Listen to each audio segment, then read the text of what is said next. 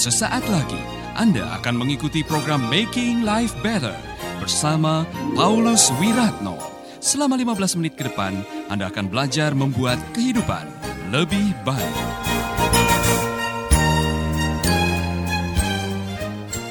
Haleluya, saudara siap diberkati? Kalau jam 12 nanti saudara dapat SMS dari Tuhan Yesus, bunyinya dia akan datang besok, tiba di bandara jam 10 pagi, dan akan menginap di rumah saudara tiga malam.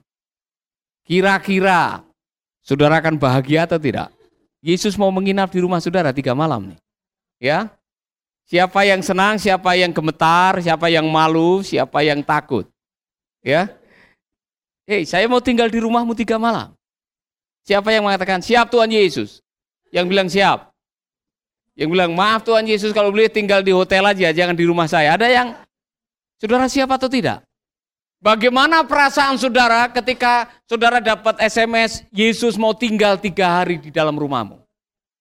Persoalannya adalah Anda akan kerja tiap hari jam 8 sampai setengah 5.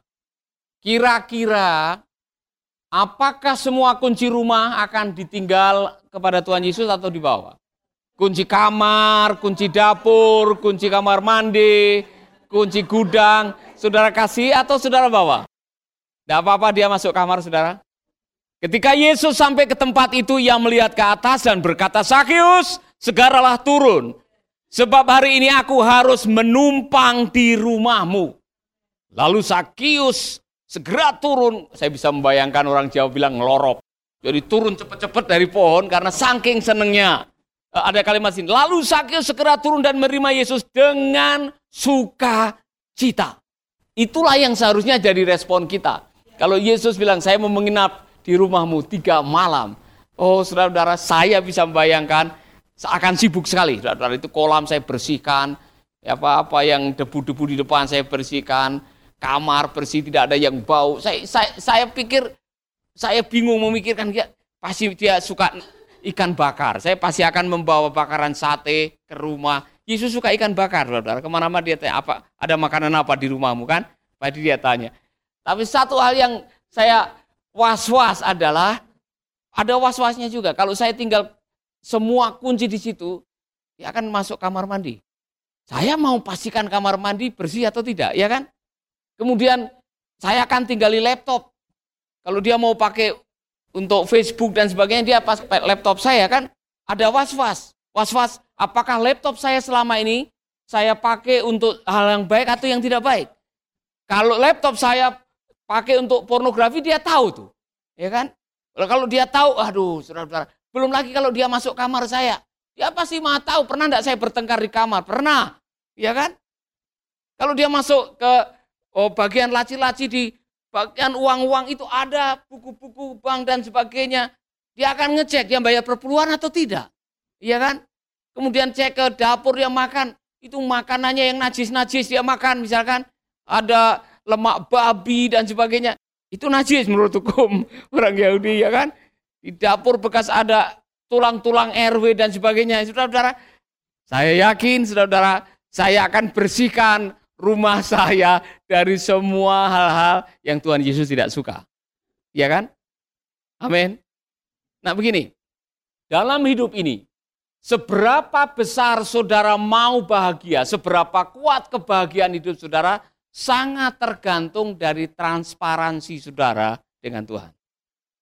Semakin transparan Anda di hadapan Tuhan, semakin bersinar wajah Anda. Dengar baik-baik nih.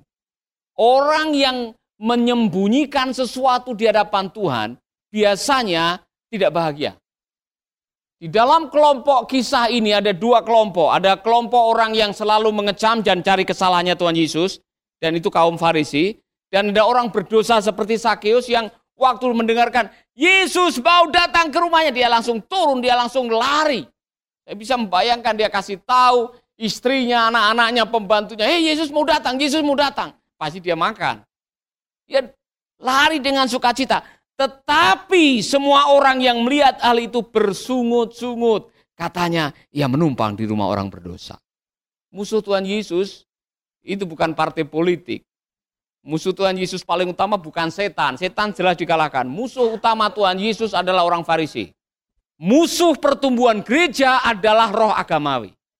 Jadi kalau ada orang berjumpa dengan Tuhan Yesus dan mengalami Tuhan senang, kemudian ada orang yang mulai ngomongin, iri hati, dan itu bahaya sekali. Itu bisa terjadi dalam kehidupan kita, saudara-saudara. Nah mari kita kembali, sukacita saudara sangat dipengaruhi oleh transparansi saudara di hadapan Tuhan. Sakius, kalau saudara membaca nanti, Sakius tidak ada yang ditutup-tutupi. Yesus tidak khotbah 34 jam di situ. Yesus tidak uh, mengajarkan hal yang luar biasa, yang spektakuler kepada pemungut pajak itu. Yesus hanya bersama dengan Sakius, makan di rumah Sakius. Ternyata perjumpaan itu mengubahkan. Perjumpaan itu membuat perubahan. Saudara-saudara ini yang pelajaran yang luar biasa. Ini orang Farisi yang tiap hari ibadah, yang tiap hari baca firman, yang tiap hari dia meneliti kebenaran firman, hidupnya tidak sesuka cita Sakius. Sakius baru mendengar, aku mau menumpang di rumahmu. Langsung ada sukacita yang luar biasa dan langsung dia buka-bukaan. Kalau saya pernah memungut dengan cara salah, saya memeras orang, saya kembalikan empat kali lipat. Dengan kata lain, Tuhan, saya bisa berjumpa dengan engkau. Itu adalah sebuah kasih karunia yang luar biasa. Karena selama ini dia dijauhi orang. Yang namanya pemungut pajak pasti ada korupsinya, ya kan? Dia dipandang dua sisi, dari orang Romawi pun dia dicurigai sebagai koruptor, dari orang Yahudi dianggap sebagai penjilat, sebagai orang yang memeras rakyatnya sendiri demi pemerintah penjajah. Ini nasibnya Sakius. Tapi guru yang maha agung, guru yang maha baik, guru yang maha memperhatikan mengatakan, aku mau menginap di rumahmu. Aku mau tinggal di rumahmu. Aku mau makan di rumahmu. Saudara-saudara, pada akhirnya yang membuat kita berubah adalah perjumpaan ketika kita membiarkan Yesus lahir di dalam kehidupan kita. Anda masih bersama Paulus Wiratno di Making Life Better.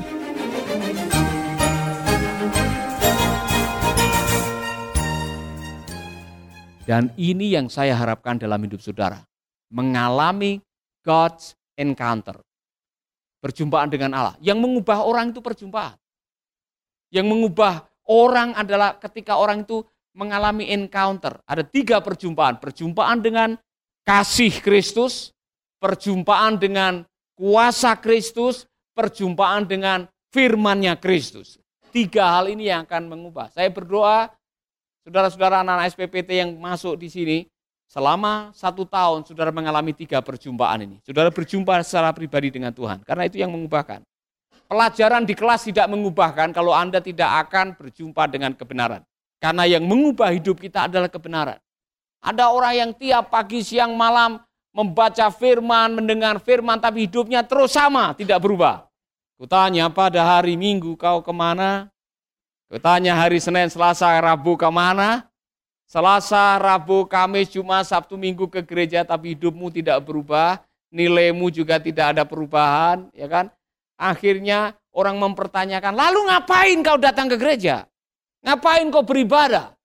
Waspadai yang namanya rutinisme agamawi yang tidak membuat orang mengalami perubahan karena revolusi mental dimulai dari perjumpaan.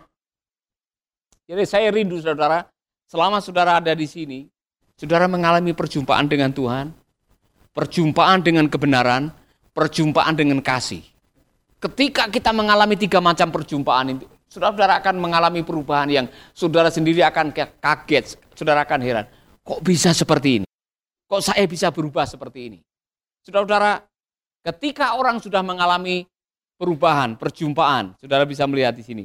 Tetapi Sakius berdiri dan berkata kepada Tuhan, Tuhan setengah dari milikku akan kuberikan kepada orang miskin dan sekiranya ada sesuatu yang kuperas dari seseorang akan kukembalikan empat kali lipat. Perhatikan baik-baik. Setengah dari hartaku, separuh dari hartanya dia kasih kepada orang miskin. Apa yang terjadi? Orang yang kemarin koruptor selalu kurang serakah dan tidak kenal ampun, bahkan memeras rakyatnya sendiri atau memeras temannya sendiri, tiba-tiba memutuskan separuh dari hartaku akan kukasih kepada semua orang. Dan kalau aku pernah memeras orang, aku kembalikan berapa kali lipat? Empat kali lipat. Saya yakin, saudara-saudara, kalau Anda memeras orang, kemudian mengembalikan empat kali lipat, kalau Anda peras banyak orang, maka harta saudara akan habis. Empat kali lipat. Apa artinya? Sakius mengatakan, apa yang saya miliki tidak ada sebanding dengan apa yang baru saya alami. Fakta bahwa engkau Tuhan Yesus Kristus yang maha kudus mau mampir ke rumah saya orang berdosa adalah kasih karunia yang tidak bisa dibayar dengan harta. Saudara-saudara, perjumpaan dengan Tuhan itu nilainya sangat luar biasa. Tidak bisa diukur dengan harta. Ini yang mau Sakyus sampaikan kepada kita semua. Itulah sebabnya dalam kehidupan kita sering-seringlah mengalami Tuhan mengalami kasihnya. Dan saudara bisa mengalami kasih Tuhan, mengalami kuasanya di mana aja. Dan bukti bahwa saudara sudah berjumpa dengan Tuhan, berjumpa dengan kebenaran, berjumpa dengan kasih Tuhan adalah perubahan dalam hidup. Kalau selama saudara hidup kok begitu-begitu saja, tidak ada perubahan, tidak ada sesuatu yang saudara membuat bangga dengan apa yang saudara alami setiap hari, saya ada tanda tanya dengan hidup saudara. Begitu-begitu terus. Saudara-saudara, pada akhirnya harta tidak ada artinya apa-apa bagi Sakyus dibanding akan pengenalannya akan Kristus. Sama seperti Rasul Paulus. Apa yang kemarin aku anggap sesuatu yang berharga sekarang setelah aku berjumpa dengan Yesus sampah. Semua seperti sampah. Tidak ada apa-apanya. Artinya apa? Harga sebuah perjumpaan itu sangat penting bagi kita sekalian. Usahakan saudara-saudara setiap hari berjumpa dengan Tuhan. Melewati apa saja. Film tadi membuat saya mengingat kembali betapa luar biasanya mengalami perjumpaan dengan Tuhan di tengah-tengah suasana hidup dan mati waktu saya mencari air ini. Itu perjumpaan yang saya tidak pernah lupa. Bahkan sisa hidup saya berubah karena pengalaman itu. Karena pewahyuan, perjumpaan dengan kebenaran. Ketika saya menemukan kebenaran, terhilang itu pengalaman yang sangat menyakitkan dan menyedihkan. Tetapi memiliki seseorang yang engkau cintai hilang itu jauh lebih menyakitkan. Itulah sebabnya Allah mengirimkan anaknya yang tunggal. Karena Allah tidak menginginkan seorang pun binasa.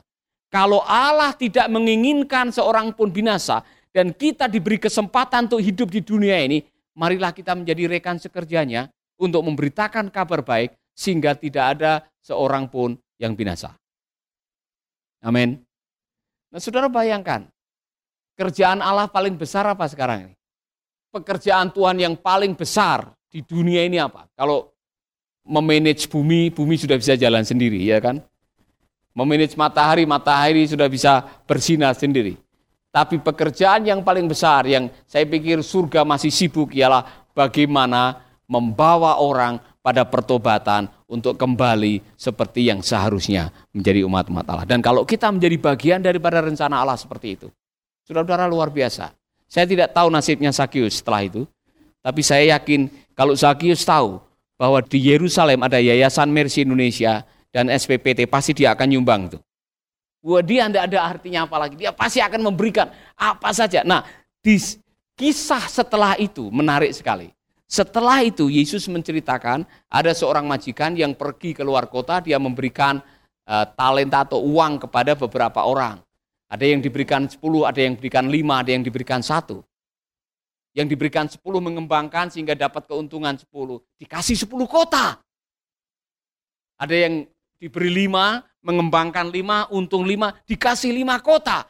Ada yang diberi satu, tidak mengembangkan apa-apa, hanya dibungkus dengan kain katanya sapu tangan, kemudian diberikan dan Yesus bilang kamu jahat. Dan ada kalimat yang mengatakan kepada yang uh, memiliki akan diberi, kepada ayat apa yang orang-orang yang tidak memiliki akan diambil. Apa artinya ini? Apa hubungannya dengan cerita Sakius? Kepada orang-orang yang tahu dan dia bisa memberikan sesuatu apa orang-orang yang memiliki seperti Sakius dan dia bisa memberi, maka Tuhan akan mempercayakan lebih kepada orang itu.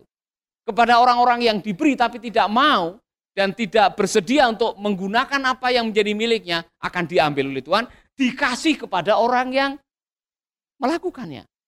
Oh saudara-saudara, itulah sebabnya ketika kita tahu kita diberi kasih karunia oleh Tuhan, diberi talenta oleh Tuhan, dan kita menggunakannya untuk kemuliaan nama Tuhan, Tuhan akan memberi kepercayaan tambahan. Saudara, dikatakan di sini kepada yang dapat 10 dan mengembangkan 10 diberi 10 kota. Saudara, ketika kita menggunakan apa yang Tuhan berikan kepada kita dengan maksimal, dengan setia, kepercayaan Tuhan akan ditambahkan kepada saudara. Amin.